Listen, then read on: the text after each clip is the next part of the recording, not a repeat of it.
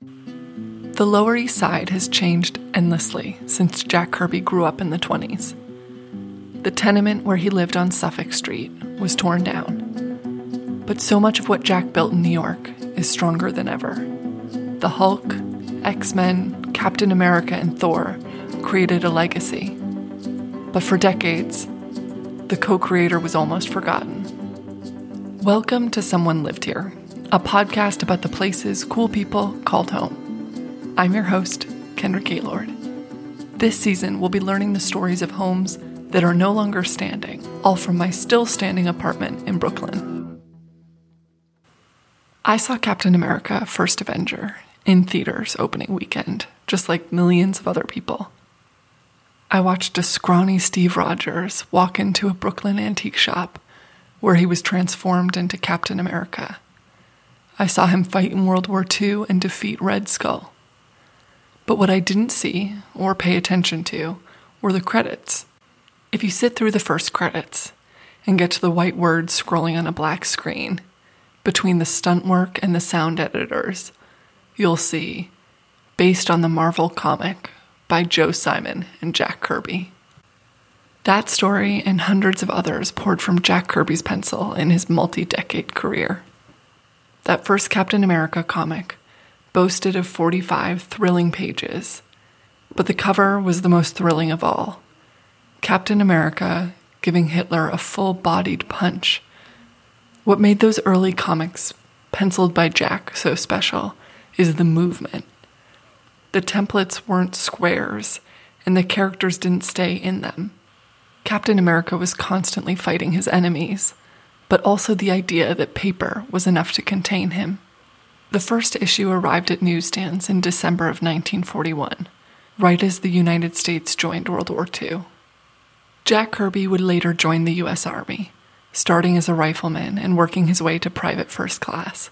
But before we get there, I want to bring you to the location where Jack Kirby's story really began.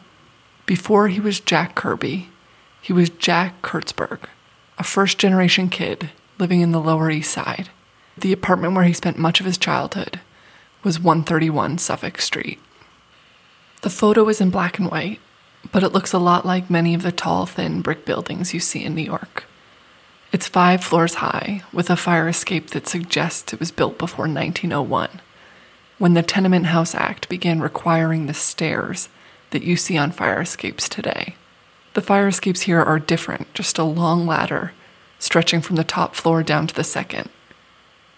This tenement, along with all the other buildings and businesses on this block, are no longer there. It's now a school and the adjoining playground.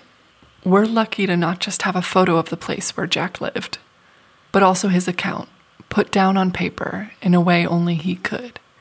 One of Jack Kirby's last comics was called Street Code.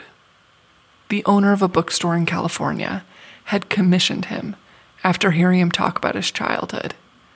It's amazing because it doesn't rely solely on words but instead combines his detailed drawing style and his memories. On the second page, we see the kitchen, his mother scrubbing clothes in the bathtub. A pan is steaming on the iron stove. On the next page, we're in the halls of the tenement, walking down the staircase, the plasters chipping off the walls, showing the wood lath, and a man is buckling his pants as he exits the hallway bathroom. But the real masterpiece is the two page, insanely detailed spread that shows the streets of the Lower East Side as Jack saw them. There's no better word to describe it than chaos. Horse carriages are sharing the road with cars and trolleys. Kids are in the street playing stickball. Trash is being poured from a window up above. Vegetables being sold on the street down below. And that's just the street level. The buildings are tenements and churches, Full clotheslines are strung between fire escapes, which are all the ones with the ladders, by the way. There's one last detail that I love in this comic. It begins when a kid screams, block fight. All the kids are running to meet on the rooftop and fight. But one of the drawings confused me. The kids are running through gravestones as a man yells at them from his door. Rocks and bottles are being thrown by the kids who've already made it to the roof but there aren't any graveyards in these blocks. But when you look a little more closely at the photo of Jack's apartment building, it makes a bit more sense. Two doors down was Ginsburg Monument Works, with stones of varying sizes filling the undeveloped space between the buildings.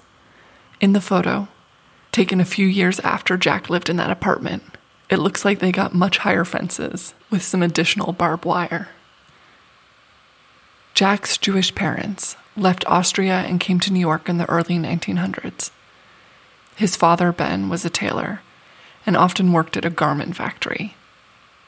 Money was extremely tight, but despite that, his parents quickly saw it was necessary for him to have paper, especially after the tenement janitor found him drawing on the floors. They bought large pads of onion skin paper, but had to ration off each piece because he would fill them so quickly. Jack dropped out of high school in the 11th grade. His family needed the extra income. But the only thing he knew how to do, or wanted to do, was draw. He took odd jobs drawing and painting signs for local businesses. Around 18, he answered a newspaper ad looking for artists. He ended up in the animation studio, who made Popeye and Betty Boop. But there was already a hierarchy, and even towards the top, the creative opportunities were limited. He was promoted multiple times, but he still wasn't making much money and hated copying other artists' work. It was then that he got a job drawing comic panels. The company was the low cost option for newspapers who couldn't get the larger comic syndicates. The pay was less than his previous job, but there was the promise of a bonus structure, which never happened. But what he did find was a place that let him do every type of work and have creative control. From the outside, you would think that you were seeing the work of five different people, but inside, Jack used different names for each strip. Jack moved from the comic strips to comic books, finally giving his work some space to spread out. The comic industry hadn't really gotten its footing on how to make money, and neither had he. Jack was always impressed and jealous of the artists who could handle the business end of things. And one of those people was Joe Simon. He was an artist and editor who was four years older and almost a foot taller than Jack. Joe started as his supervisor, but the two became partners. They each filled in each other's deficits. We're going to come back to Joe and Jack, but first we need to look at Jack's new housing situation. By age 23, Jack Kirby and his parents had moved into the first floor of a two story duplex apartment right near Brighton Beach in Brooklyn. On the second floor lived Roz Goldstein. Roz would later say, almost the first thing he said was, Would you like to see my etchings? I didn't know what the word etchings meant, so he explained my drawings. He wanted to take me into his bedroom, and I thought, why not? His parents are in the next room, my parents are in the next room. What could happen? So he takes me to his bedroom, and can you believe it? He really did have etchings in there. He showed me all these drawings, including pages he was drawing of Captain America. He showed me the first comic books I had ever seen.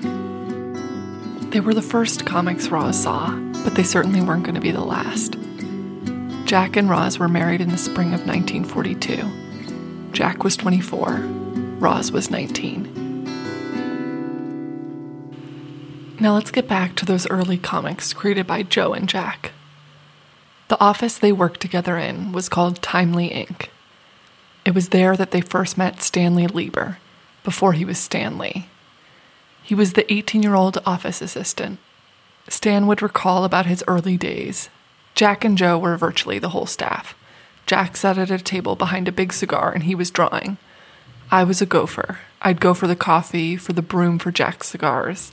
They also let me write some copy. Despite the remarkable success of Captain America, Jack and Joe knew something was happening to their cut of the profits.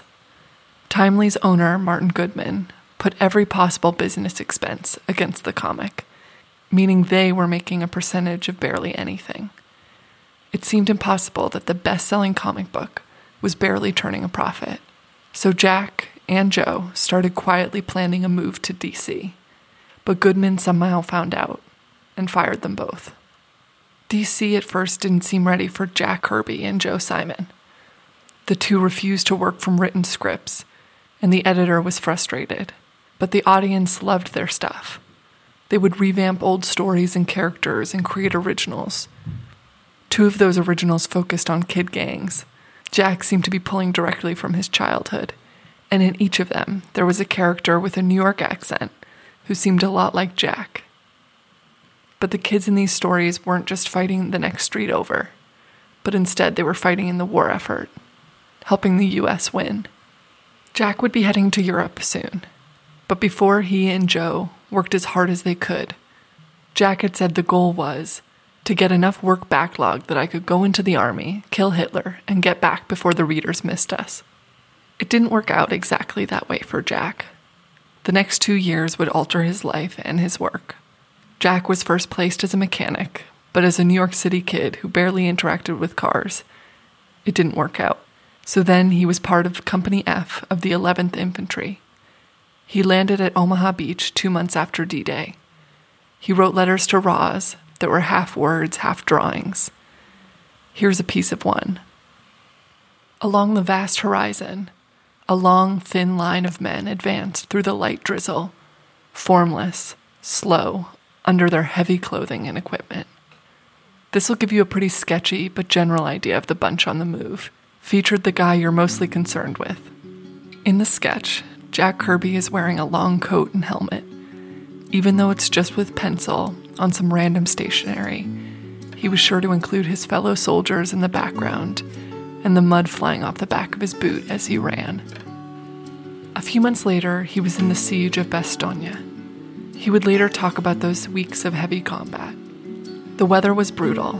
We were losing men to pneumonia and exposure. Jack Kirby was almost one of them. As his unit was withdrawing, he could barely move. His feet had been frostbitten. At a hospital in France, doctors discussed the possibility of amputating one or both of his feet. After a month, he recovered and was able to walk again. When Jack returned from service, he found DC Comics different. When Joe Simon had enlisted, he was sent to Washington, D.C. to assemble comic books for the military. He had yet to be discharged. Once Joe was back, the two would start fresh again, this time creating their own shop. Here, they created a wide variety of comics romance, crime, horror, and war. Foxhole was the war comic, which he would sign Private First Class Jack Kirby. Roz said he would have been very happy to spend the rest of his life just drawing the war stories he told everyone.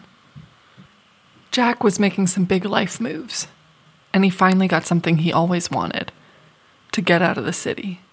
Jack and Roz bought a newly constructed house on Long Island it's a small colonial with bricks on the first floor and shingles on the second. After World War II, a lot of suburban homes were being built, and this home in East Williston was no different. This one cost $9,400. It would be the home where Jack and Roz would raise their kids, but making those mortgage payments would not always be easy. Things were changing in the comic book industry. Psychologists claim that comics, especially crime and horror, caused juvenile maladjustment. The Senate Judiciary Committee was meeting to discuss the regulation of comic books. Newsstands stopped carrying them. The major comic brands joined together to create their own self regulatory system. Jack said it was like the business got together and said, You can't ruin our comics. We beat you to it. Joe and Jack joined, but it didn't make a difference. The shop closed, and Jack Kirby was back at square one. The industry was getting smaller, and to keep comics coming, companies were reducing page rates by half. There was one option, but Jack wasn't sure he wanted to take it. Timely Inc. was where Jack Kirby had first published Captain America.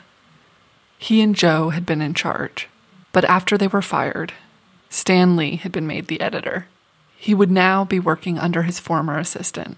But after many freelance jobs and a lawsuit for breach of contract, he found himself, as he said, shipwrecked at Marvel. He might have felt stuck, but his work didn't seem that way. Stan Lee was putting out 10 comics a month with a tight budget. Jack drew for the teen comics and monster comics. The monsters were creatures called Thing and Hulk. They don't look like the characters we think of now, but Jack saw them as the precursor to the idea that the monsters were not all monsters. This seems like a good time to talk about the Marvel method, which will help explain the creation of amazing characters that you now see in every movie. Stan would later describe it like this I'd be writing a script for Ditko to draw. Jack would come in to drop off a job he'd finished, and he'd want another script to start on. I'd tell him, I can't get you one now, I have to finish Ditko's. But so that Jack wouldn't have to leave empty handed, we'd talk out a plot, and I'd send him off to draw it. That way, he'd have work, and after he handed the pages in, I'd write the dialogue.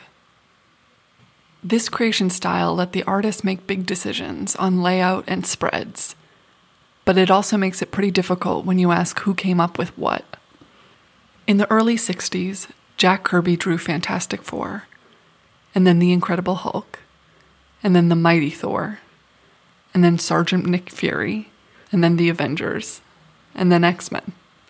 Some of these he would do dozens of issues, others he would do the first few, and then it was passed off to another artist. Another artist working at Marvel said Stan wanted Kirby to be Kirby, Ditko to be Ditko, and everyone else to be Kirby.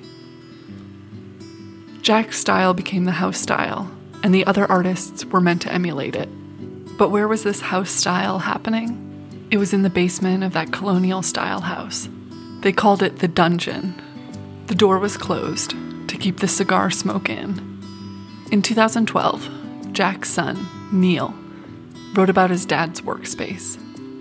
Memories of that house are still vivid, but what I remember most is my father's studio.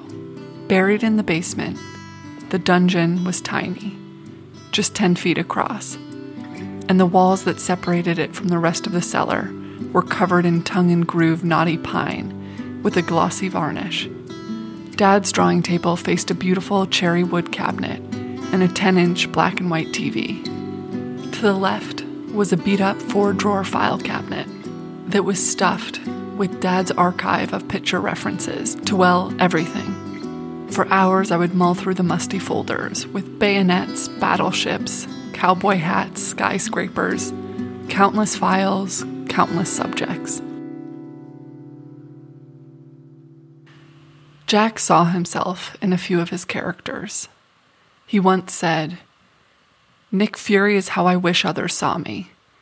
Ben Grimm, the thing, is probably closer to the way they do see me. He had reason to think that.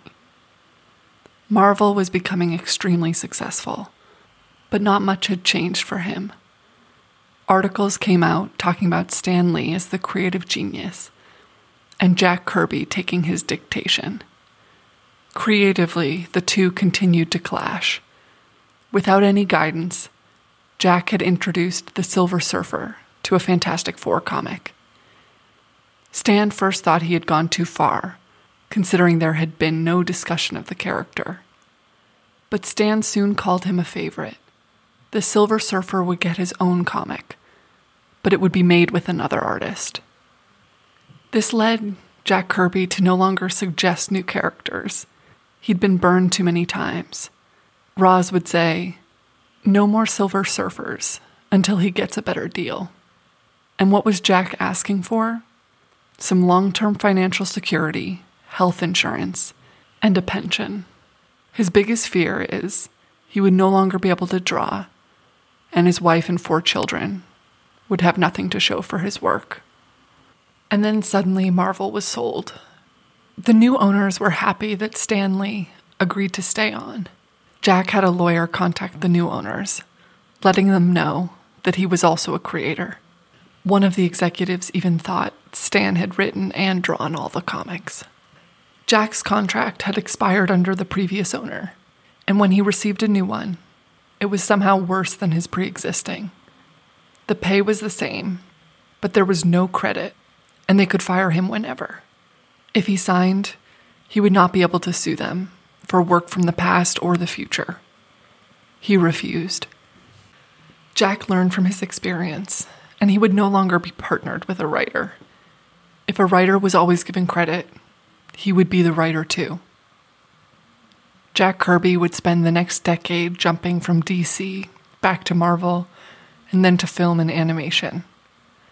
and he would continue to circle round one of his favorite topics mythology. At DC in 1971, he created New Gods, the story of a god who uses power called the Source and is revealed to be the estranged son of Darkseid, the biggest villain. And later, back at Marvel, he would create the Eternals, who were created by gods and were intended to defend the Earth. Jack's work changed in the late 70s. His drawings were slanting in odd perspectives. People thought he'd stop caring, but in reality, he was working harder than ever. He was in his early 60s, and his vision in one eye was getting worse. He had moved to California years earlier to a ranch style house in Thousand Oaks, but he also found a home at a cartoon studio in Hollywood. There, he would draw bigger, which helped his eyesight. Twice a week, Roz would drive him to the studio. As we know, he was never a good driver. There, he would be greeted by all the young cartoon artists who'd grown up admiring his work. His business card read producer. And possibly best of all, he had health insurance, which would prove necessary.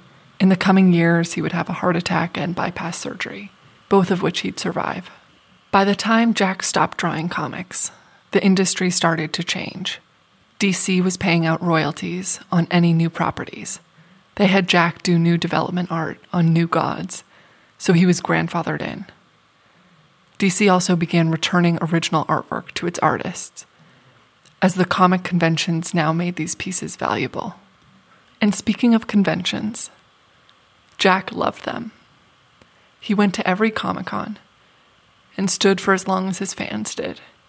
He lived to see his work loved and respected. In 1994, Jack Kirby would die in the kitchen of his Thousand Oaks home at the age of 76. Roz Kirby would continue to go to the comic conventions, and like they had stood and clapped for Jack, they would stand and clap for her. Roz would die four years later.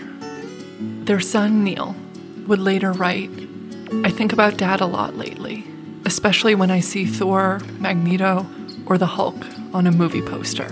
My father drew comics in six decades and filled the skies of our collective imaginations with heroes, gods, monsters, robots, and aliens. I treasure the fact that I had a front row seat for that cosmic event. If you'd like to learn more about Jack Kirby or see some of his work, I would highly recommend the book Kirby, King of Comics by Mark Evanier, which was extremely helpful in researching. And thank you to my brother Brendan who kept showing me different comics until I found the ones I loved. Thank you for listening to Someone Lived Here.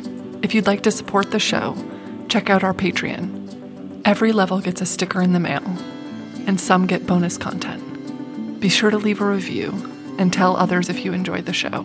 Follow us on Instagram and Facebook. And thank you, Tim Cahill, for our music.